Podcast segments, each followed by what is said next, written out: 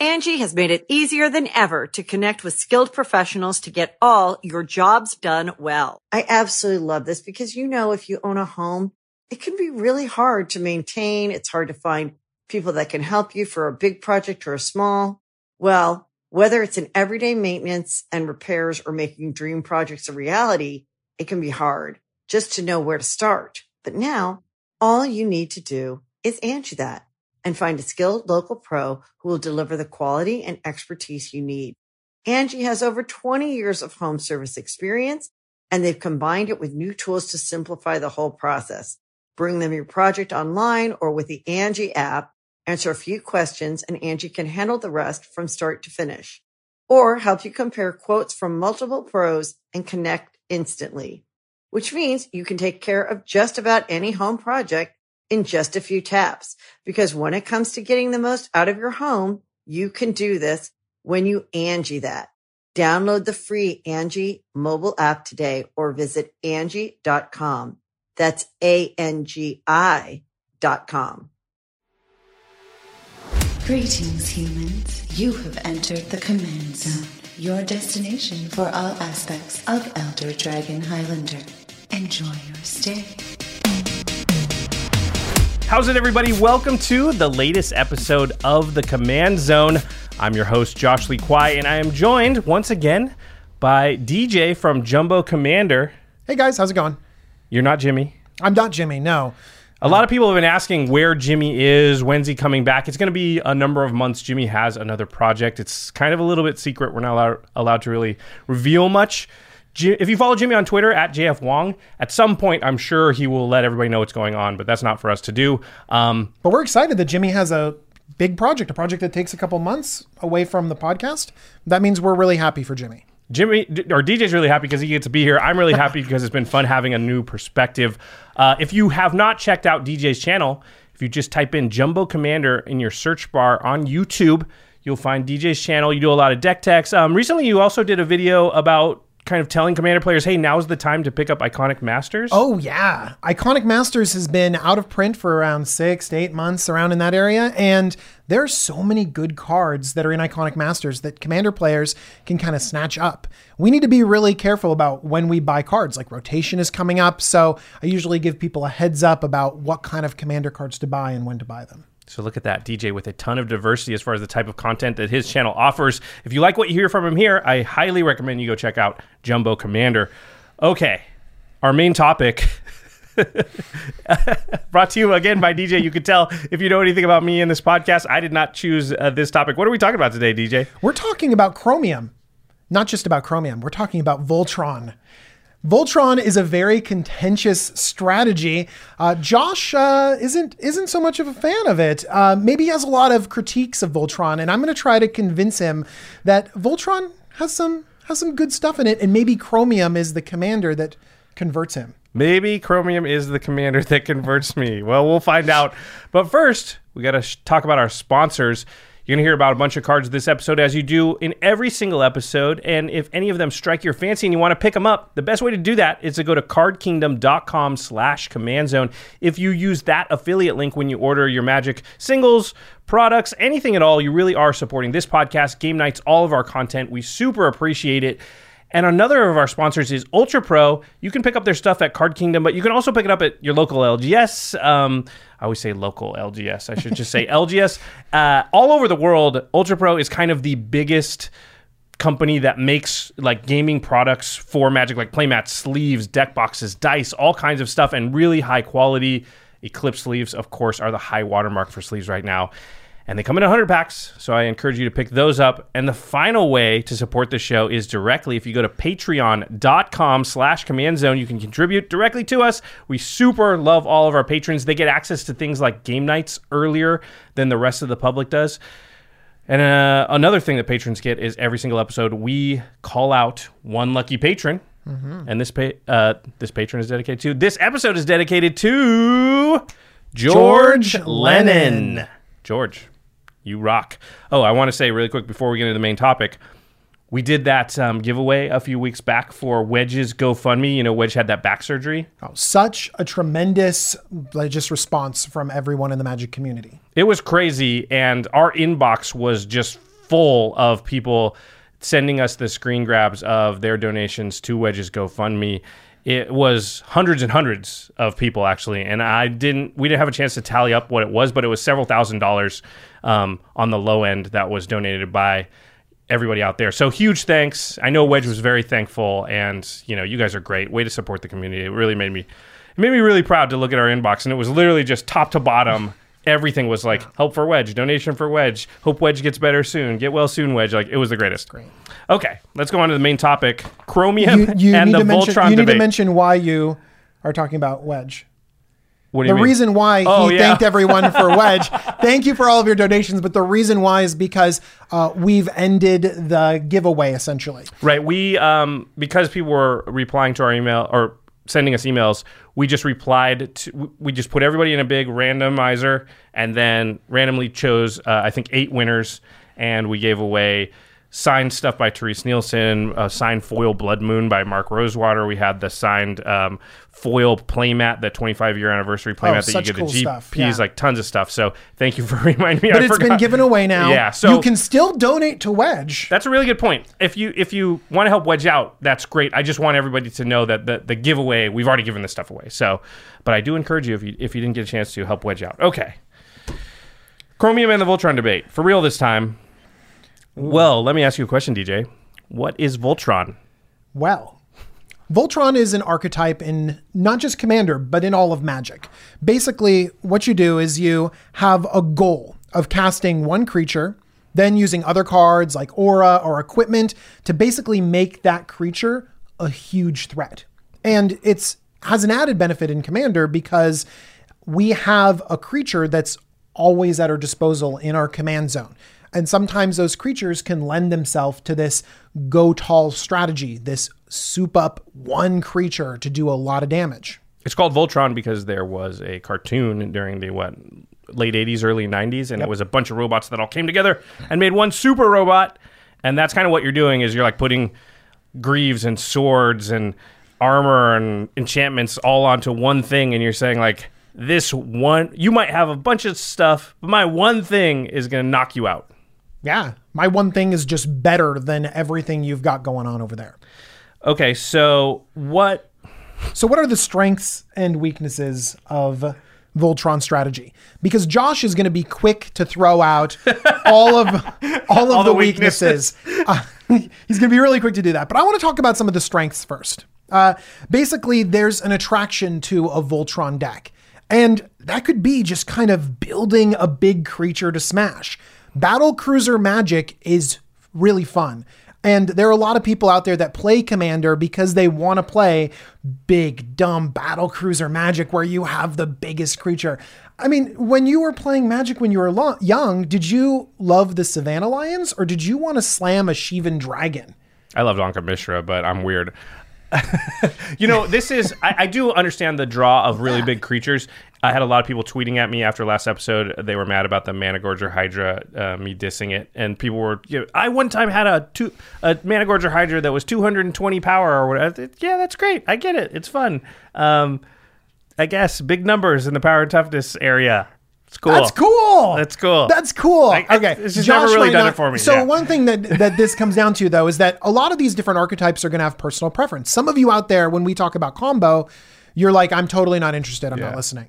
And that's that's cool. That's your personal preference. And when I talk about Voltron, Josh is like, you're gonna have to convince me with some logic because I'm not immediately in on the joy of building this huge creature.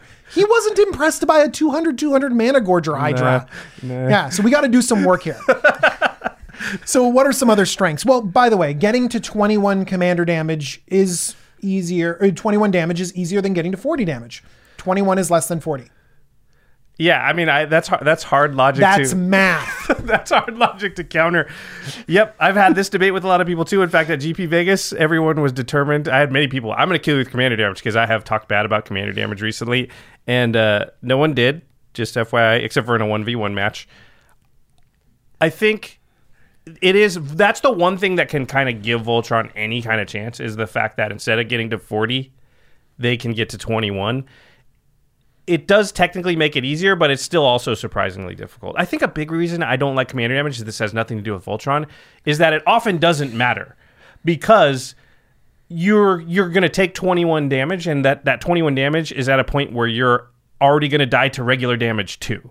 That's a big point um, I think that I didn't bring up before about commander damage. So I'm just going to put that there too. A lot of people are like, "Yeah, I killed someone with commander damage. I hit him for 11." Well, what were they at? 10? Then the commander damage didn't matter. Um, okay. So, so one But- situation that it does matter could be if you see a lot of life gain strategies. There you go. So if there are a lot of life gain strategies, people are gaining hundreds of life, things are going crazy, then there is a check on that craziness, which is commander damage. Right. So that's one advantage that commander damage could have. Correct. It can sort of, in the way Infect can, it can sort of get around the life gain in the way Mill can in a certain way, right? It's an alternate win condition. Yeah. Um, okay. I will grant those two points. Okay. Uh, what about also sometimes making your opponent have blanks in their deck? So they have a deck full of answers. And when you have a commander that doesn't allow them to use those answers, that gives you a sort of card advantage. So if you have a hexproof general, then all of their single target removal is a little bit moot. So sometimes Voltron commanders that try to shore up all of the different edges, you try and make sure that your creature is impenetrable, you're blanking a lot of the answers that your opponents are already running. Yeah, I think that's a good point. I, I it, it almost hurts Voltron that so many commanders that aren't Voltron, like Narset or something, have hexproof. So you want to have com- ways in your deck to defeat hexproof, but not because of Voltron. But it will just happen to also work against the Voltron decks. Also, That is true. Voltron's a known enough thing that people do get ready for it. I think it would almost help Voltron if there was less of it. We're, we're going to get to that in a little bit when we Okay. talk about. Actually, we can get into that now because we're going to talk about some of the main weaknesses of Voltron. And I think the main weakness is that there is a single point of failure for your strategy. Yeah, that that's a really good way to put it. Because you're putting everything onto one thing. So if the one thing gets messed with, that's your thing. you don't have other things. That's the whole point of Voltron. You don't you're not like, well, I lost that, but I still have this going on over here. You're just like, uh, If it gets removed, then all of your equipment goes and gets detached. All of your auras go into the graveyard. It's steep. it's pretty bad. Yeah, you pretty have to commit a lot to the board to get this Voltron strategy going. And when there's only one point of failure, then that's a lot of commitment when your opponent only has one area that they need to address. Yeah. Yeah, I agree. You also say board wipes um, are removal that doesn't target, and they're very hard. It's very hard to get your creature into a position where nothing can touch it. Absolutely. And board wipes see a higher rate of play in Commander than anywhere else because of the nature of multiplayer.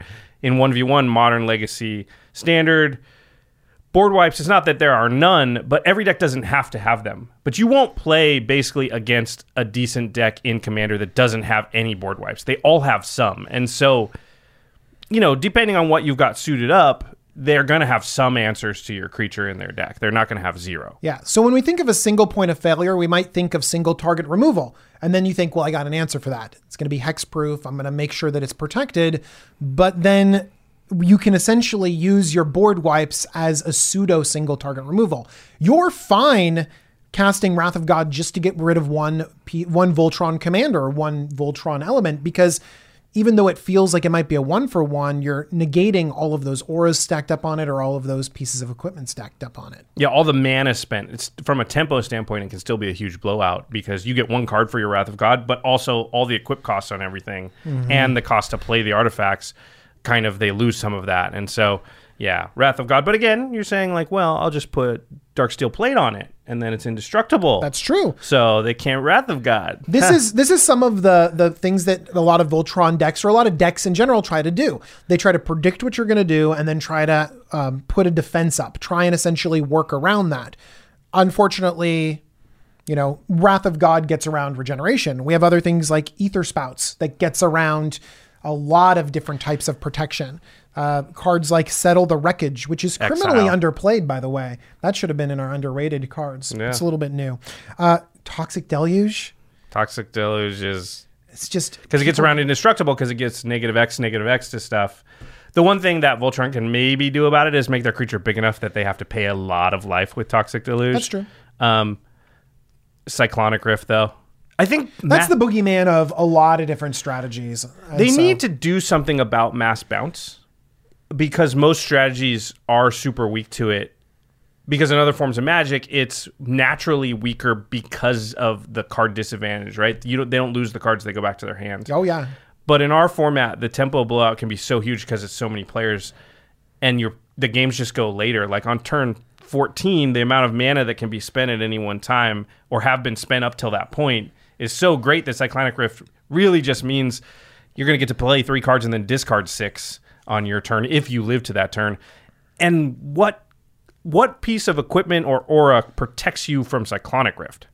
Do you, you say they need to do something? Do you think that Teferi's Protection, a recent card that does answer Cyclonic Rift, is a move in the right direction? Maybe they are aware of the situation and are trying to build Yeah, I cards think it's it. only okay though. I think a, I want one that's more punishing, like that. Like you play Cyclonic Rift and it actually harms you if they have this spell.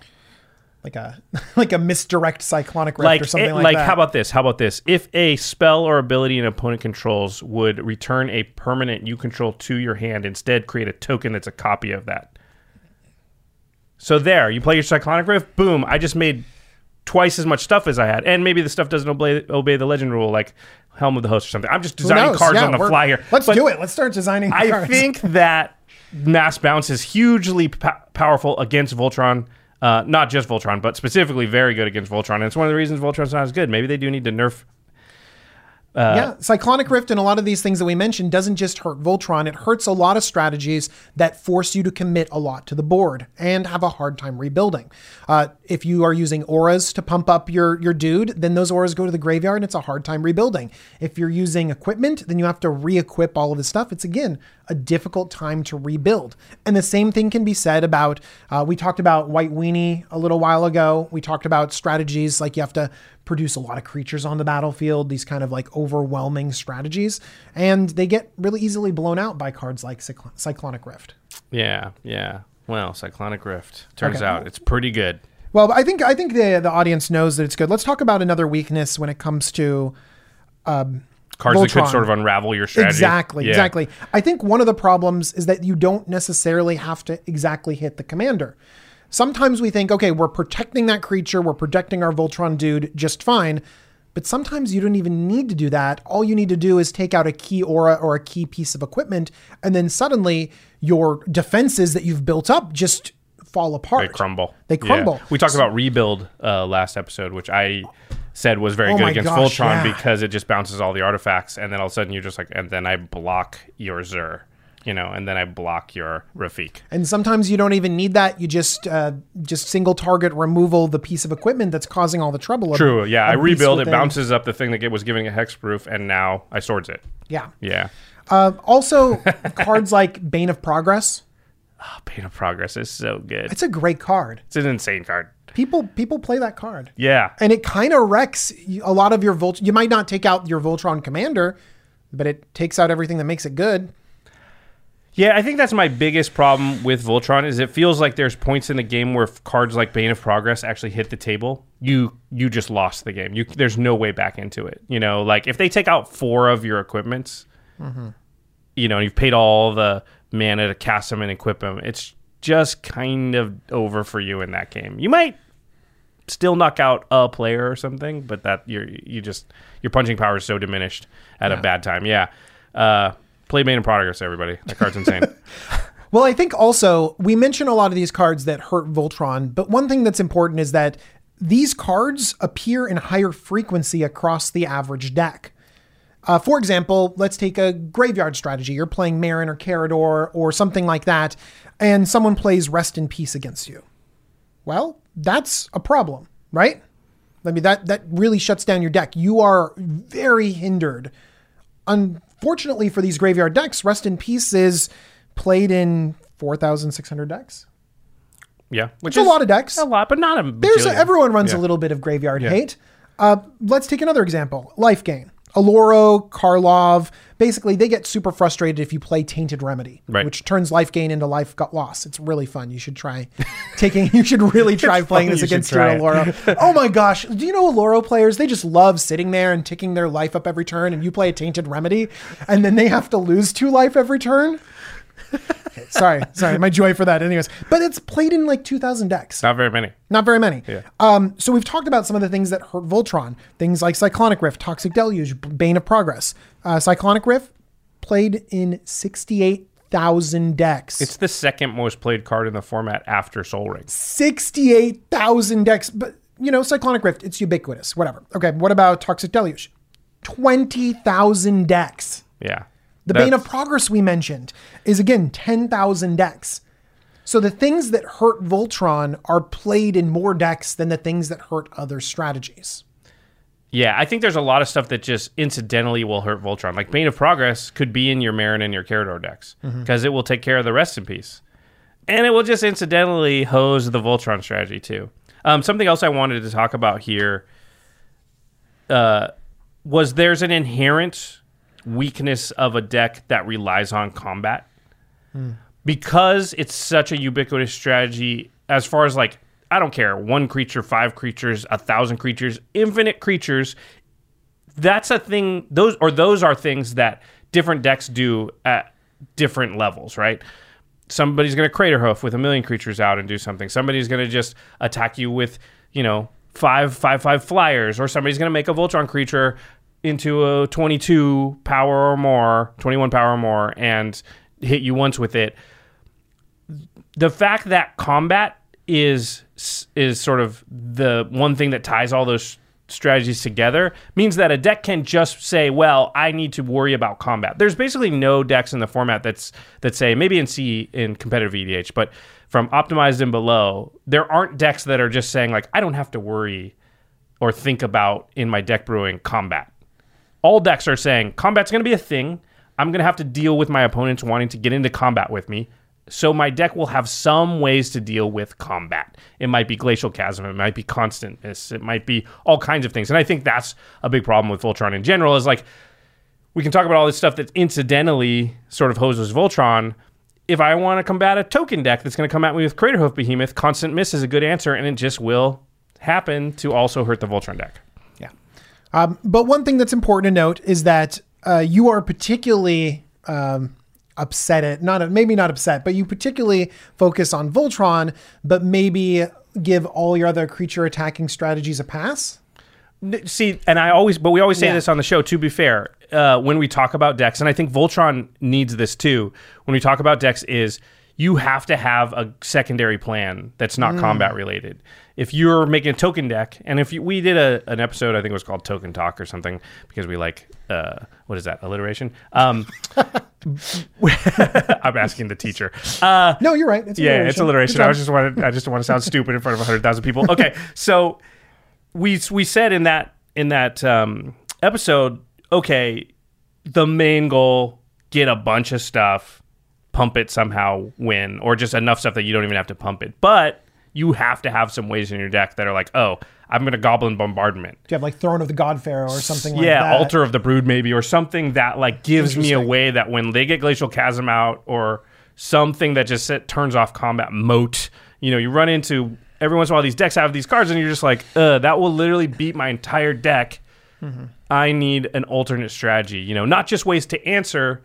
Because again, Glacial Chasm, yeah, I can strip mine it or whatever, but you can't be ready for every Your deck think- becomes more ro- robust when you have different ways of attacking your opponents. Different if- axes. Exactly. And Yeah. if you're just focused on combat only, then your deck isn't as um, able to win as you would think because you could run into situations which your opponents have prepa- prepared for that'll prevent you from dealing those combat damage. Yeah, so I think Voltron probably would be a lot better strategy if there were more ways to take advantage of having one big creature to win the game in another way. So So maybe we should consider that when building a Voltron deck or maybe building this Chromium deck of, well, do we have a backup plan?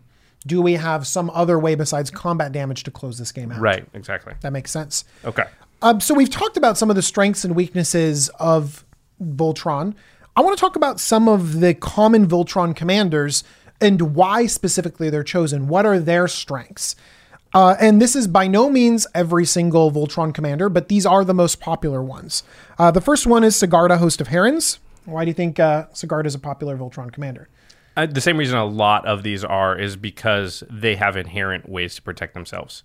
Great. So that's the biggest thing you want on your Voltron because if you're going to put a bunch of eggs all in one basket, you want to protect the basket. Has protection. Great. Also, a little bit of evasion, Yeah, flying. That's yeah. a good advantage. Yeah, because right. you are going to want to hit them with it eventually. Absolutely. But you definitely don't want to die. Uh, Uril the Miststalker. It also has protection. And uh, it has power, and possibly this has the ability to do a lot of damage. Because it gets bigger with each aura you put on your roll, then you have the potential to one shot someone, two shot someone, and that's very attractive. Yep. Uh, the next one, Zurgo Helmsmasher. Uh, this has limited protection. It's indestructible on your turn. That's not nothing. Uh, it has haste. So being able to get that damage in is really important. And getting that first hit is a good uh, advantage. And then also it has power. This is a three hit kill general because it has seven power. Seven is the magic number. The reason, if you don't know, that the commander damage is even, is even set at 21 is because the original Elder Dragons had all had seven power, and that's kind of they said, okay, three hits with the commander will kill everyone. So that's kind of the format is kind of designed that way. Wait a second, Josh. Does that mean that if we have a Voltron deck with Chromium, an Elder Dragon, we also have a flavor win? Are you we're, happy? We're, we like, are "Hold literally something." we are literally winning with the 21 damage from an Elder Dragon. Sure, sure. I mean, in theory, winning better and better. In theory, winning. I want to see the game where we win with this. All right, well, it's it's happening. Okay. it's happening. But let's keep going down the list of uh, different popular Voltron generals. Uh, Rafiq of the Many. This was the most popular for a It- long it's time. super popular, Yeah. but it's weird because it doesn't have protection. It doesn't have haste. Uh, what it does have, one shot potential. and it also has the ability to give that one shot to something else. And I think that might be the reason that Rafiq is one of the most popular because it doesn't exactly have a way around combat. I mean, maybe it does depending on how you built it, but it does have a way around like I only have the one thing. Because sometimes you can recast Rafiq, and Rafiq has an exalted version of double strike, right? So whatever if Rafiq's out, whatever creature you're attacking with gets double strike, as long as it's just one, right? So it has exalted, and whenever a creature attacks alone, it gets the exalted trigger, but it also gets Rafiq's. Uh, you're getting double strike trigger. Right. So you could also use Rafiq as a sort of give another creature double strike um, enchantment. It's not, it doesn't go on the creature, right? But it's it's sort of, and I think that's probably It's a static ability that Yeah. can kind of play a role as a static ability, like an enchantment or or, an something like that, or yeah. equipment or something like that. But then also is a threat in itself. right. So I think So that, your opponents don't know whether to kill the Rafiq giving double strike and exalted, or kill the creature that's attacking you right now. well, and also it means when they kill Rafiq, they're not out of the woods 100 percent because if another creature happened to be out, it can become the thing, and so your recoverability, recoverability, sure, Sure. is better. And I think that might be one of the reasons why it's more popular. It's just a little more resilient. Interesting, interesting. Uh, also, uh, Zur the Enchanter. Oh yeah, Uh, I mentioned combo general though. I know, right? People were. I was like, remember when I said before? I'm like, I don't think there's an Esper Voltron uh, general. People are like, "Zur, people are dude." Zur. I'm like, he's got one power. How many? You should win by fetching out enchantments before Zur does 21 damage. I mean, that's how Zur wins. He fetches out, you know. exactly. Actually, he wins by Doomsdaying, which has nothing to do with the tutoring thing, and they never even play him. But if you're not playing the competitive version, they still get like, what's that one that like O rings everybody? Whatever that one's called. It has the centaur guy on it. I forget what it's called. Craig O will- ring everyone. Craig will put it will up put there. on the screen. I mean, O ring Yeah. too, but that's not as good as O ring everyone. But I think they put a lot of protection on it. They just uh, get necropotence. diplomatic immunity kind of stuff first because it protects the enchantment and protects the dude, and then it gives Zur free reign to just keep swinging. I mean, you just get necropotence first, and then you never you have card Look at advantage for the Josh wanting to draw cards. He's just like you get necropotence first, then you draw 15. then you can't lose. the end. but yes, I've never seen anybody take 21 damage from So-. So we let's look at this list. Let's let's ignore Zur for a second. Okay. Let's look at this list. How does Chromium fit into this list? Well, it has protection, has evasion. Um, we sh- should we read Chromium? Do we have Chromium? Let's read Chromium uh, vamp so for a we know second what we're while I talking look about. up Chromium.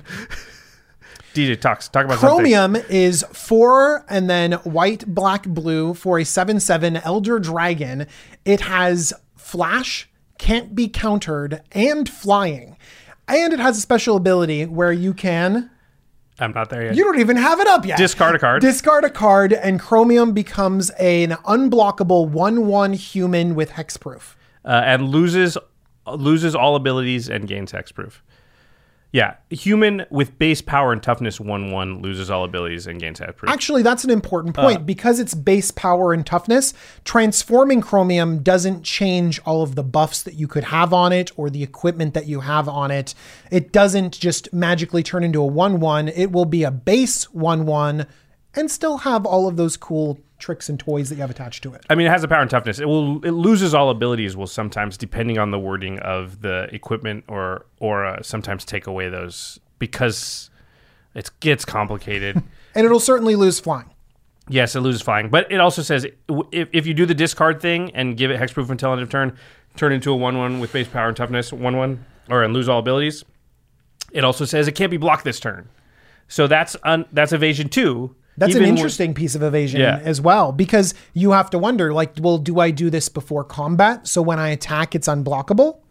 You know, because if you are attacking with this dragon in the air and someone blocks it, you can't discard a card and have it be unblockable. It's already been blocked. Whatever you do doesn't change that. So there is a little It's bit of already been blocked. It. it's so there's a little I bit of a say that. dynamic. Okay. Yeah. Um, yeah, that's it's really interesting. So Chromium has a lot of the pieces that we see are popular in other Voltron commanders. Yeah, I mean, just just recount evasion. Yep. Two types of evasion, protection. Uh, it also has flash. That's a form of haste. If I play it at the end of your turn and it's my turn now, and I can immediately swing with chromium, that's that is like haste. So that's powerful too. Uh, can't be countered is totally relevant too because there are times with other Voltron commanders that your plan is actually to like rift it, counter it. That's two turns, they're done, right? The- Even Mm-hmm. if they have lightning greaves or some way to give it haste, it's just you faded them for long enough. Chromium's coming back if they have the mana, and there's nothing you can do about it. Absolutely. And many other uh, generals, you see it coming, so people hold up that counter Right. spell. Uh, but with Chromium, it has flash, so you don't exactly see it coming. They could be holding their man up for other things. And the uncounterable, again, another layer of protection. Also, seven power is three hits. That's pretty strong. Yeah. So this seems to weigh up pretty nicely against a lot of the other Voltron generals. I think one downside has to be that it has the highest converted mana cost of every Voltron general I mentioned. high converted mana cost generals in just in general are are bad. Like if I see six or more, you just know you're on you're maximum casting that card twice in a game. You're not paying ten mana for your general. It just basically never happens, and certainly not for one that has to attack because then you're You are on the back foot, definitely, if you have to invest your 11 mana turn to try and recast your general. Yeah, Definitely. I mean that's that's insanity. Like I don't think you're ever winning a game where you do that, unless it's some crazy game where the board's getting wiped like constantly. And I do think that this general might be able to do that because of Flash. The ability to keep something open and then you invest on end step, boom. yeah, like that. that's true. And and maybe the deck needs to be built with enough enough other things to do, so that you can get the lay of the land and pick the right moment to play Chromium. But if you decide that oh, it's not a good idea to play Chromium right here, I can draw a bunch of cards or do something else. So. You probably want to build the deck to also operate often at flash speed, Mm-hmm. which is how you want to build most decks anyway. No, no, notice Josh's tone is changing a little bit when he's talking about drawing cards and operating at flash speed. I'm convincing him, everyone. I'm convincing him. Uh, but the reason why a lot of these generals have lower converted mana costs because you need to play the general, then play the thing on top of it. Yeah. So you need to have something low and then you build up on top of it. And so we have to wonder if Chromium being this high a converted mana cost is too slow. We'll discuss that in a minute. Probably is. Seven's a lot. All right. Um, you got it off the table. Good job. I did. I did. All right. Well, one thing that when we're evaluating a general is we want to see if chromium negates any of the weaknesses that we've discussed because we've discussed a lot of problems with these generals, uh, these Voltron generals, Right. or if it enhances any of the strengths. And we've talked about a few of these. Uh, one of the things that we fear is board wipes. Yep. We we fear them a lot, and chromium still dies to them. Yeah. This doesn't mean that chromium's bad and that the, the oh the episode's over. You know, no. The end. It does we mean have that, to- by we- the way, but the end. we definitely we definitely have to pay attention to these things. Right. You have to pay attention to weaknesses. But remember, one thing that plays around that a little bit is flash. Right, right. One way to combat their board wipe is to have your own mana available, your own answers at your disposal at that moment, and having flash and then untapping. That's the way to answer board wipes. And Yeah. some of these board wipes, like Cyclonic Rift, it just and it, that's just hard to deal with no matter what Voltron general you have. And so an opportunity to have an answer is almost as good as we can get. Yeah, and I think that's actually a big thing because Chromium is in blue, so you could hold up your own counter spells to sort of keep the things you're scared at at bay that most Voltron commanders just can't do. Um, I uh, one of the things we didn't mention about Chromium that's really good is his ability to give himself hexproof doesn't cost any mana. Oh, So you discard a card and that, and then give him hexproof and make him a one-one human, and so you still have your mana available. So if somebody single target removals, you discard the card, and then somebody else board wipes, you could still have an answer in hand as far as like a Totally. So that seems a, like a, a counter strength, spell or right? something. Yeah, I, I that think seems totally like a total total Yeah. strength of of That Chromium. play pattern is at least feasible. Mm-hmm. Mm-hmm. Um, so Flash is good. Uh, double evasion. This has pretty strong evasion, not just flying. I mean, it uh, has flying, but they just can't be blocked. Yeah. A lot of commanders, Voltron commanders, would really, really like that. Yeah, because a lot rely on flying, but flying's not ironclad. Somebody gets a flyer, and then all of a sudden you're like, okay, I play flyers in my commander. yeah, decks. exactly. Everybody should play a few or have some answers to them. And so being able to be like, oh, you're at 14 commander damage. You got a flyer out though. All right, I will go the other route and I'll discard a card for the unblockable part, and then I'll get in that way. Yeah. And that gives flexibility as well because you can decide what kind of evasion you want at that time. Uh, there is a little bit of a nature of control finishers. Uh, the reason why I call this a control finisher is because a lot of people are talking about using Chromium in standard as sort of a control finisher, where you have just a few copies of this card, your deck is filled with other answers, and then you play this and make sure it lands and make sure that it is what you need to finish the game one of the nature of control finishers is that you need to commit less resources. Notice I said you have your whole game plan going on and you just have a couple copies of a finisher in your whole deck. Now, this is sounds different than almost every other Voltron commander I've described where it Sounds like a control deck. yeah, where you need, uh, I've been calling it a control finisher, where you need the commander and then you need to commit resources to building this up to be a threat. Uh, so I'm wondering if maybe Chromium is dipping a little bit into the control general rather than the traditional Voltron general.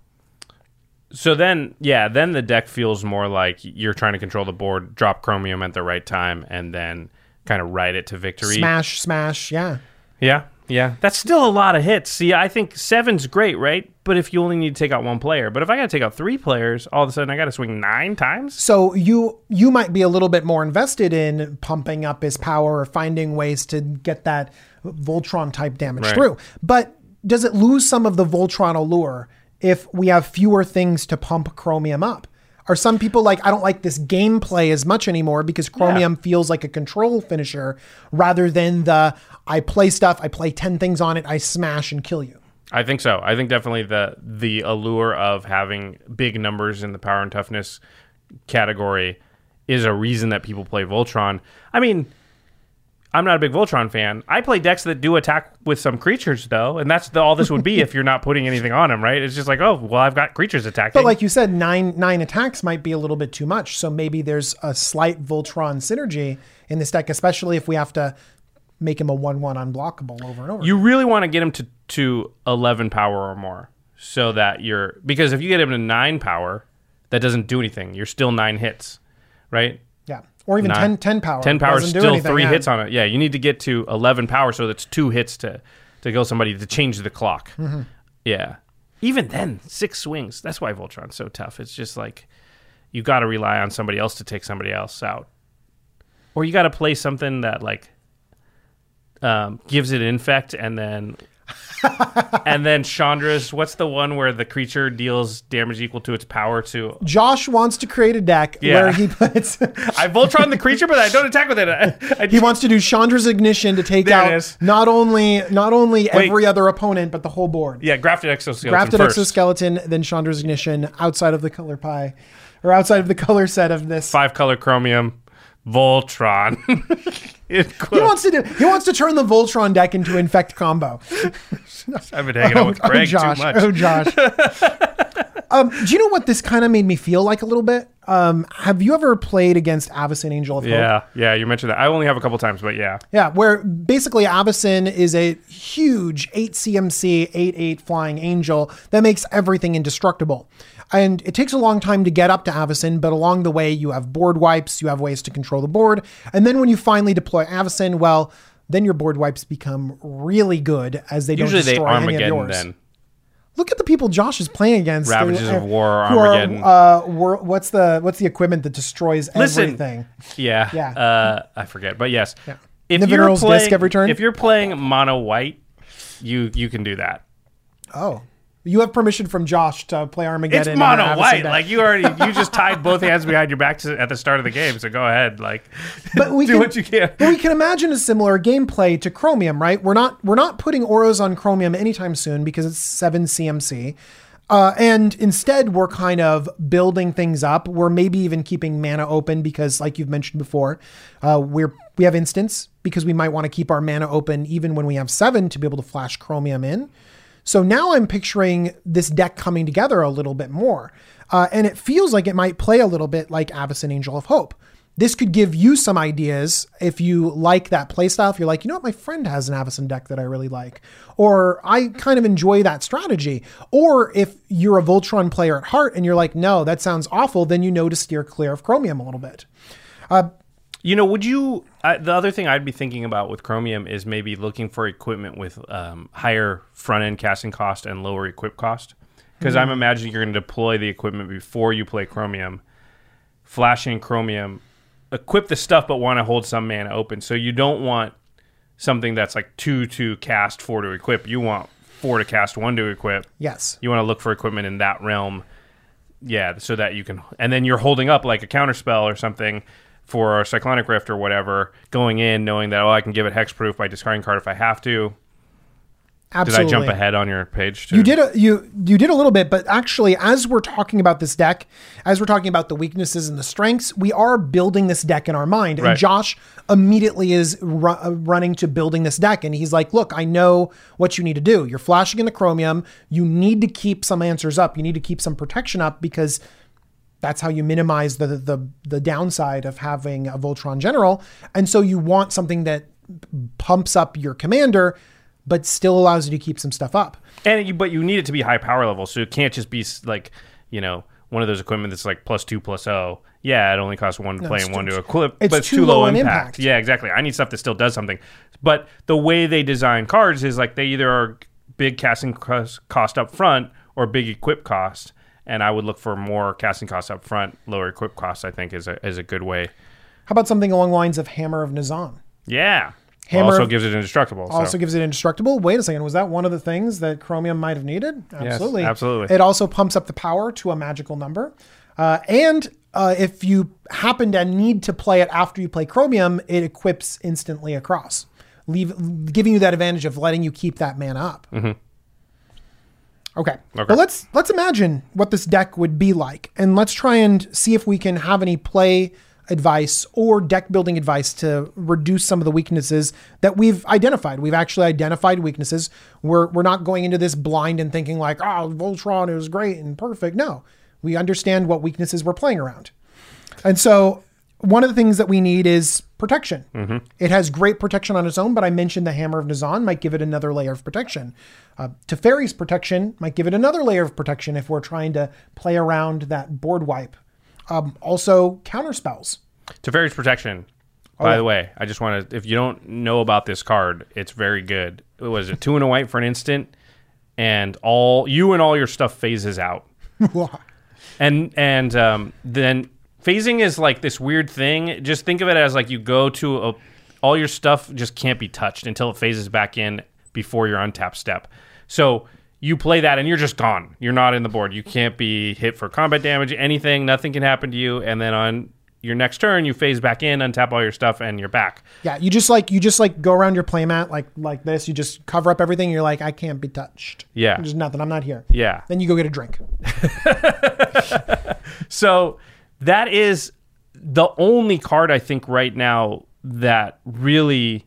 I, I believe you're correct in that it's pointed directly at Cyclonic Rift as some kind of answer to it. And it's like okay as an answer to it. It's not amazing. I think that uh, a lot of times people deploy their cyclonic rift in an opportune time for them, and so they play it at the end of your turn, and then they have a lot of answers or things to do on their turn.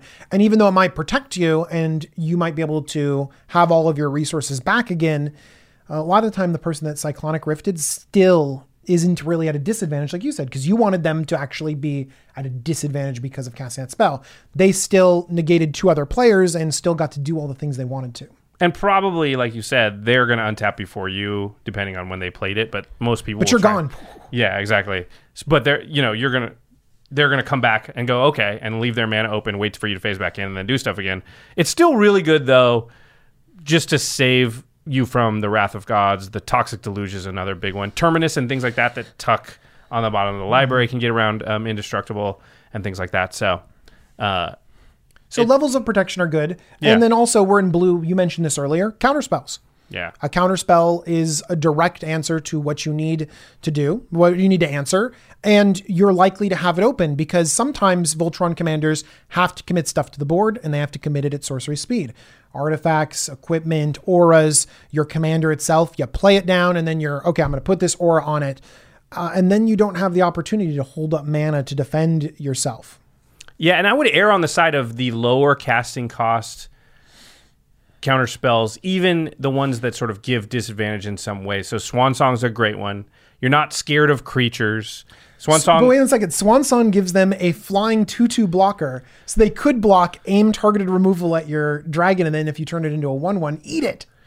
Yeah, well, It's still only if you don't have any equipment on it. Also, you don't know you're actually attacking the person that's casting the Wrath of God or something. There are two other players.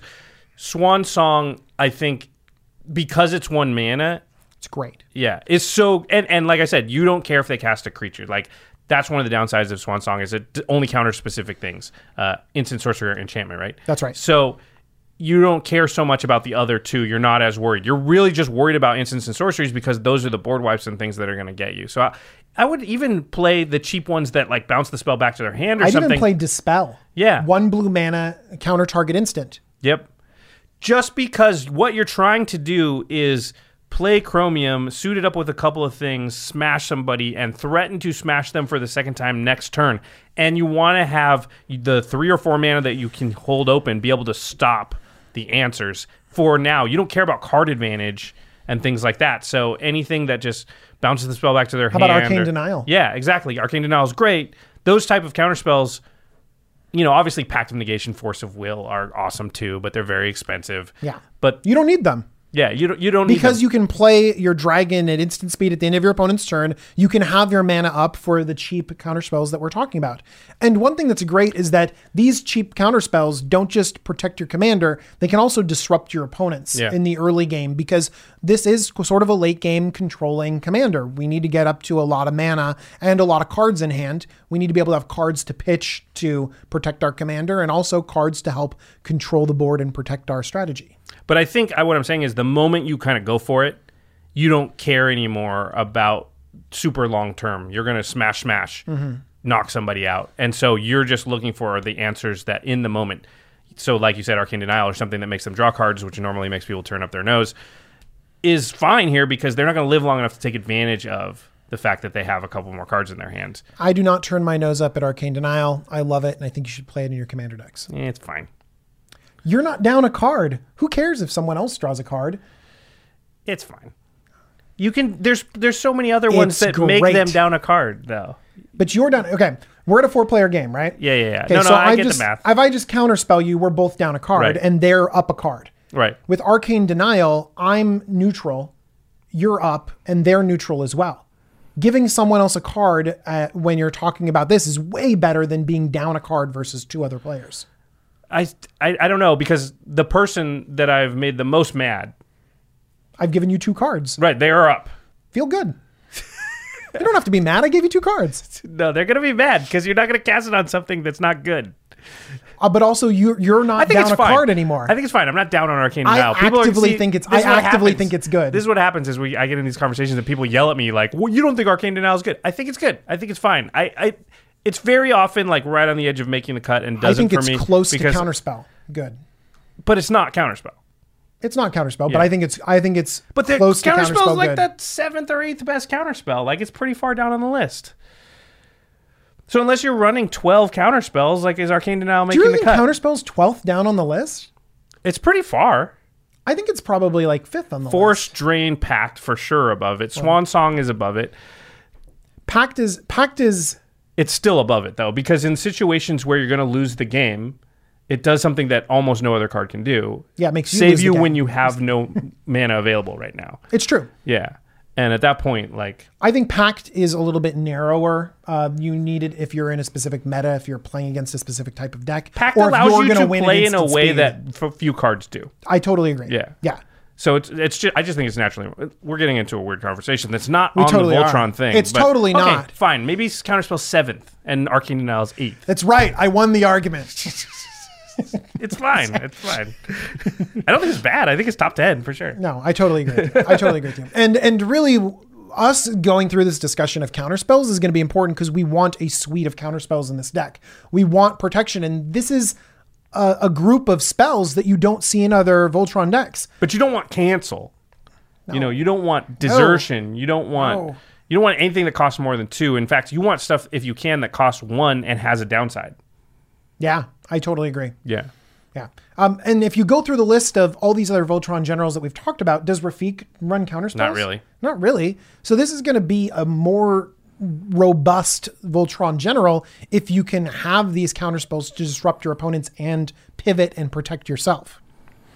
Um, I think another sort of thing that I can imagine to build this deck would be card advantage. I think you need card advantage a lot, not only just to have a good them. deck, yeah, but also to pitch to your general.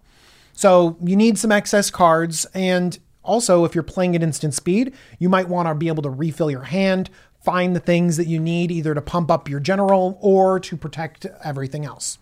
So are we talking um, Stroke of Genius? Are we talking Sphinx's Revelation? Are we talking? I think you could do Sphinx's Revelation. Yeah. I usually my preference is to go for smaller card draw. Um, uh, rather than the big, massive card draw, I'd rather uh, draw a couple. Um, compulsive research. Hmm. Uh, I'd rather go um, fa- Fact or Fiction. Mhm. Well, Fact or Fiction. Factor yeah. fiction is just great. But I'd rather go a little bit smaller so I can develop in the early game rather than needing a tap out draw spell. Because I think Sphinx's Revelation almost might be deployed after Chromium rather than before. So I want to develop and build up my card advantage and, and sort of filter everything to get where I need to be before Chromium hits the battlefield. Okay. I have a question. Yeah. If you're playing Fact or Fiction and then you're naturally discarding cards, now we're putting a lot of things in our graveyard. And you're an Esper. yeah. So, see, this is where deck building gets really tough, right? It does. Because how many things can one deck do? Can it Voltron, reanimate, or replay things with the graveyard, play a little bit of control game with counter spells? Like, you kind of got to pick a lane at a certain point, right? So mm, I, I totally agree with you. And uh, what happens is that number one, we talked about earlier that we want to have uh, different. We might be interested in different strategies, different ways to win besides just attacking. Um, but one other thing we want to do is we don't want to have two distinctly separate strategies. We want to tie them together, which is why Josh brought up the idea of well, wait a second, Chromium discards. You're talking about Fact or Fiction. You're talking about um, compulsive research that also discards. Like, why not? Do you lab man? Well, um, I think that one thing that's a little bit difficult is that Chromium discards at turn seven when he's already on the battlefield. Part of the advantage of Reanimator, discard, though. that's true, but part of the advantage of Reanimator is to cheat something big earlier than you could normally. That's a really good point. Uh, but having redundancy in terms of some of your answers or some of your threats, that could be good. Um, I think that a Miser's uh, Reanimate could actually fit into this deck really well if you have enough creatures to support it. Madness.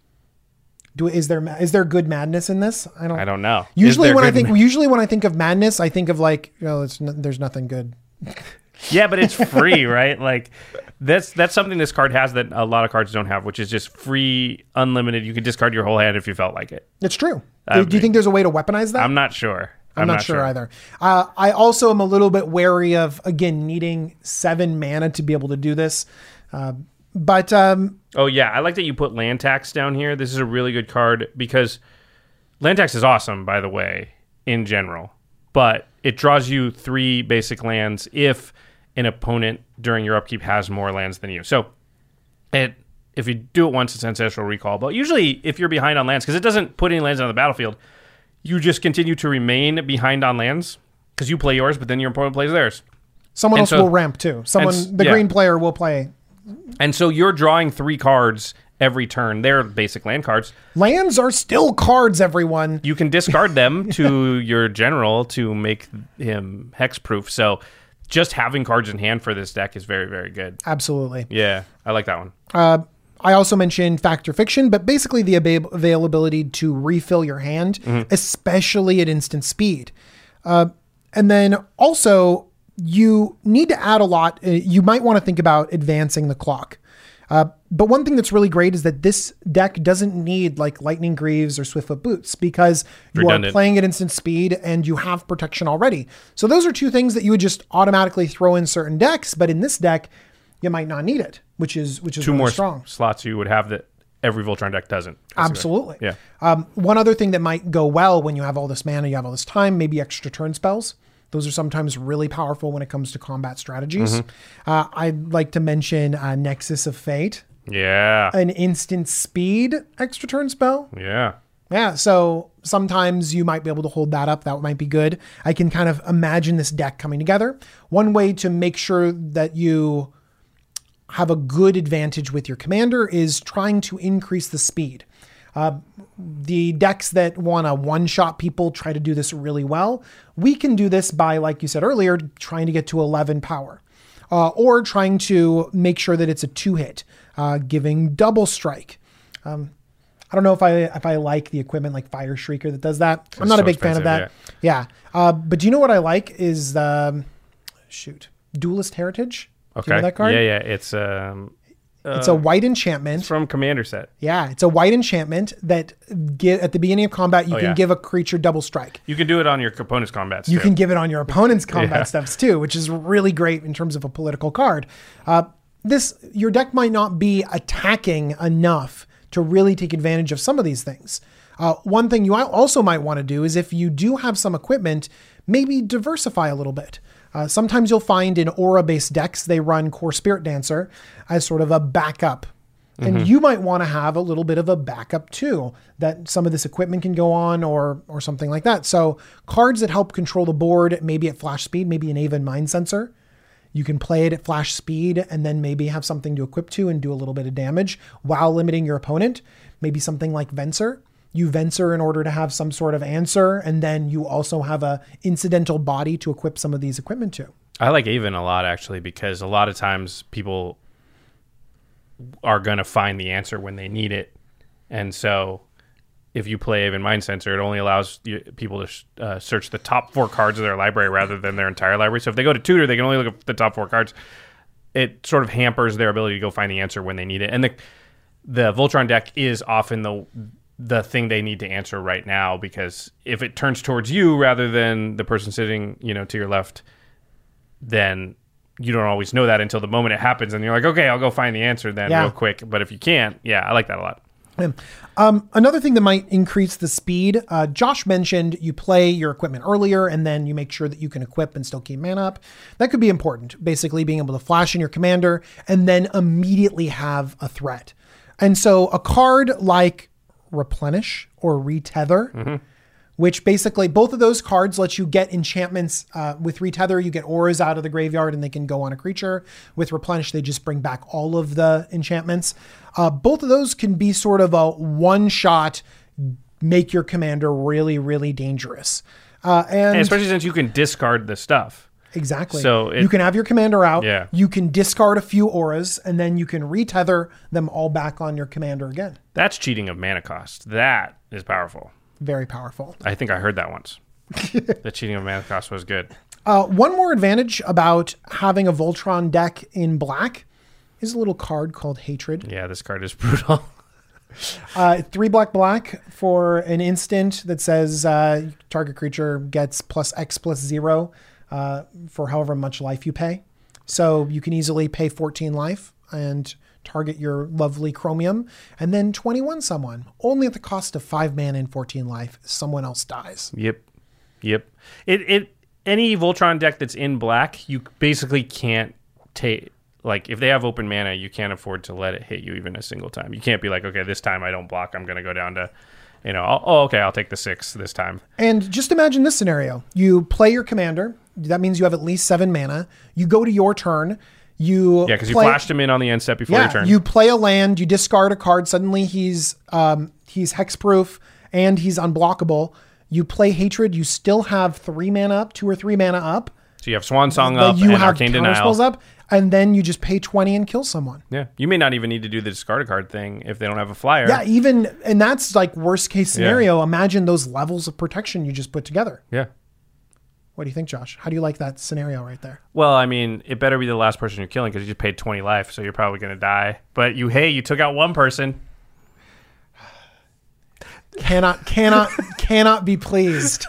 Cannot be pleased. But in I've general, in general, what do you think? In I've general, I know, I know. Yeah. In general, what do you think about about this style of deck? Does it feel Voltron? Are you like, yeah, no, this isn't actually Voltron? Does it feel like something that could be attractive to a lot of players? Do you feel that it might be robust enough to compete? And at what level? What number is this? Is this relegated to casual? You know, can can people with average decks build something like this? Does it reach the levels of optimized or competitive? Not competitive. There's no way it's competitive. I agree. Not Um, competitive. Solved. Yeah. Um, probably not optimized. It's probably a focus deck at, at its best. I think it's probably not quite as good as like Rafiq.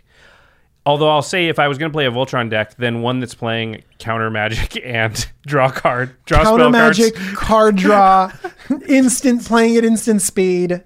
It, it's almost like then. Then what I would probably do is end up start, starting to cut the enchantments and the equipment, and slowly put in other discardy things. And before I know it, the, it would just be like just an Esper deck, you know. With once in a while, I play the commander and do But some actually- shenanigans with discarding cards. But actually, I think that giving your commander an ability with just a few cards to close out the game, especially when you have the ability in black to tutor, you have the ability to draw a lot of cards, uh, making your commander able to close out a game could be a good strategy, even if you did make your ideal control deck. Yeah, it's like it has sort of controlling more controlling aspects and whatnot. But but if the opportunity arises, I'll smash you with Chromium and, and kill you out of nowhere. Like that might be a thing that the deck could do. But yeah, my feeling is that it probably is uh, a fully tuned Chromium is probably like a seven maximum, maybe like a six and a half. I agree. Yeah. I agree.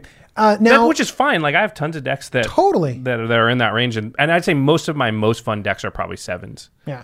Um, now the real question is, does this fulfill the need of a of a Voltron deck? Does this does this scratch the itch for some people that really want to play Voltron that want to smash in with their commander?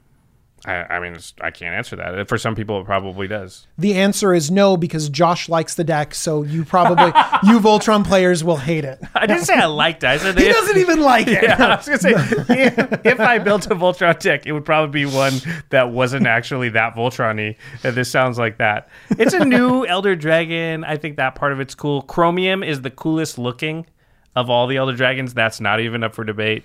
The original Chromium is so sweet, and this one's like not quite as cool as the original looking, but still has that. Well, still looks like Chrome. Uh, yeah, I don't know. It seems fine. And you're playing Voltron with like an original With Elder something that Dragon looks like too. a transformer a little bit. There's some draws to this. there's some there's some good feels in this deck. Sure, sure. Well, here, here's the thing. I, if you see me at GPLA, I'll be there, or any of the other GPs. Uh, feel free to pull out your Chromium deck and try and kill me with it. Challenge accepted. You don't have to win the whole game. Just hatred, just Josh. That's what everyone was doing at Vegas, by the way. Not everyone, but plenty of people were like, I'm going to teach you about commander That's a damage. good question. Who was who? What commanders were they playing? This will be interesting. There was Aurelia, I know for sure. Aurelia is powerful but doesn't have protection.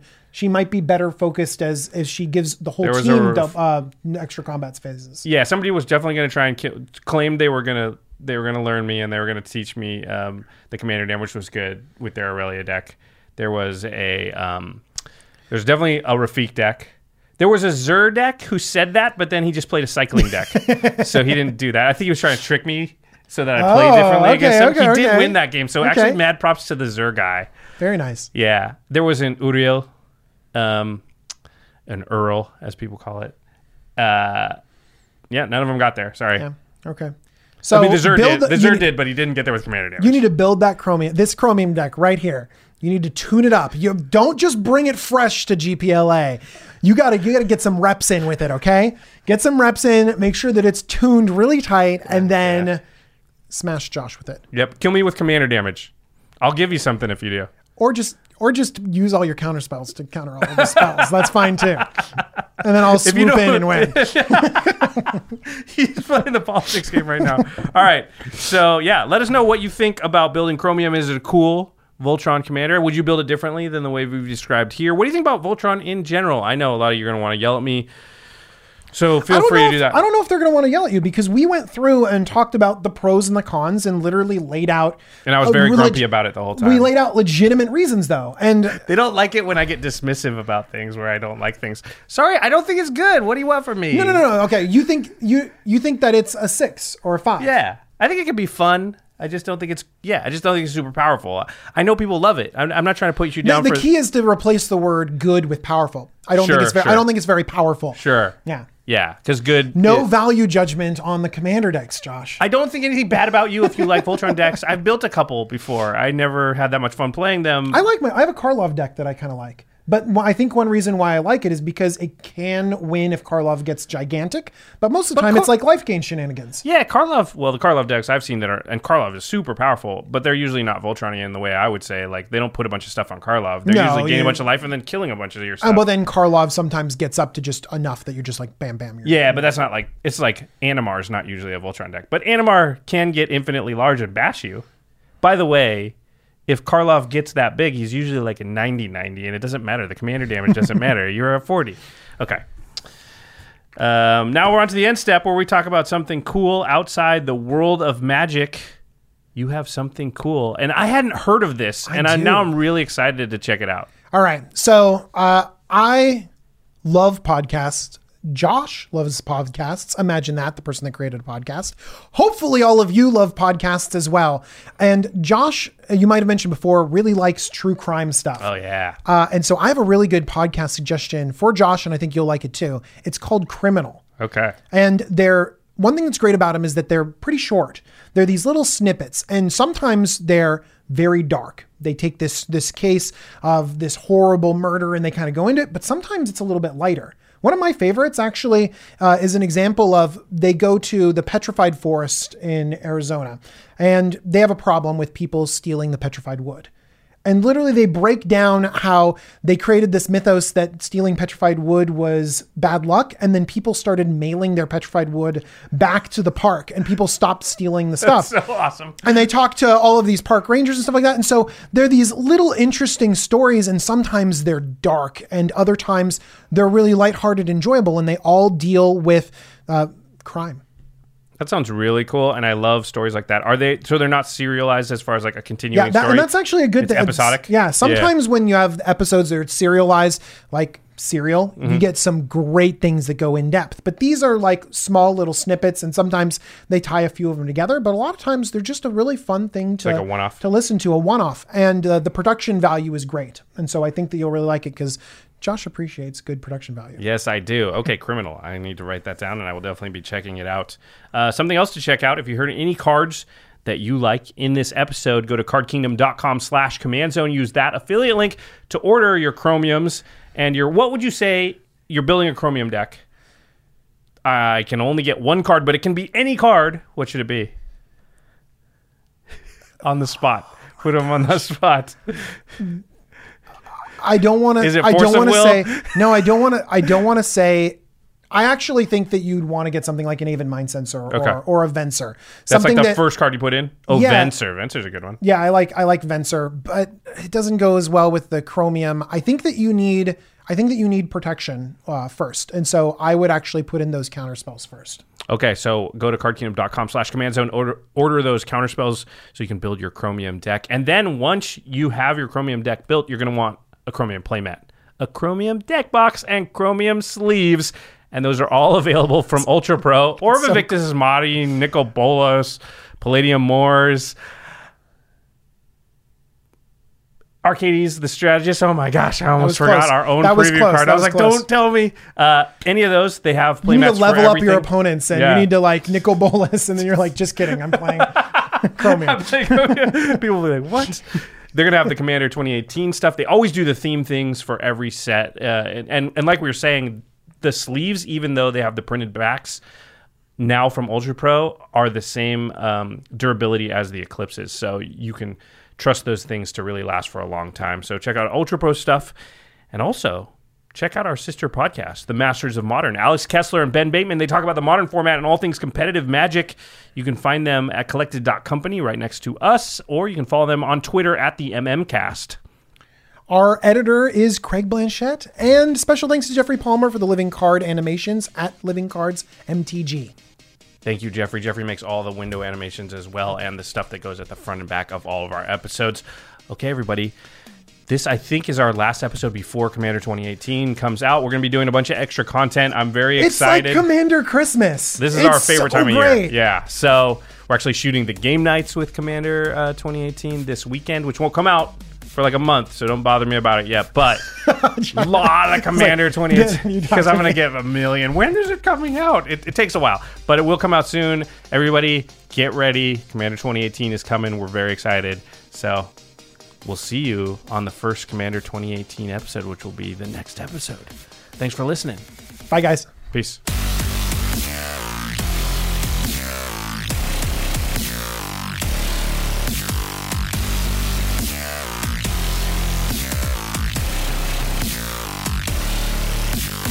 Thank you for your attention.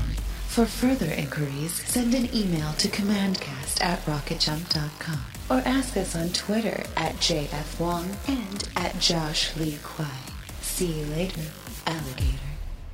Greetings, humans. Angie has made it easier than ever to connect with skilled professionals to get all your jobs done well. I absolutely love this because, you know, if you own a home, it can be really hard to maintain. It's hard to find people that can help you for a big project or a small. Well, whether it's in everyday maintenance and repairs or making dream projects a reality, it can be hard just to know where to start. But now all you need to do is Angie that and find a skilled local pro who will deliver the quality and expertise you need. Angie has over 20 years of home service experience and they've combined it with new tools to simplify the whole process. Bring them your project online or with the Angie app, answer a few questions and Angie can handle the rest from start to finish or help you compare quotes from multiple pros and connect instantly, which means you can take care of just about any home project in just a few taps. Because when it comes to getting the most out of your home, you can do this when you Angie that. Download the free Angie mobile app today or visit Angie.com. That's A-N-G-I dot com.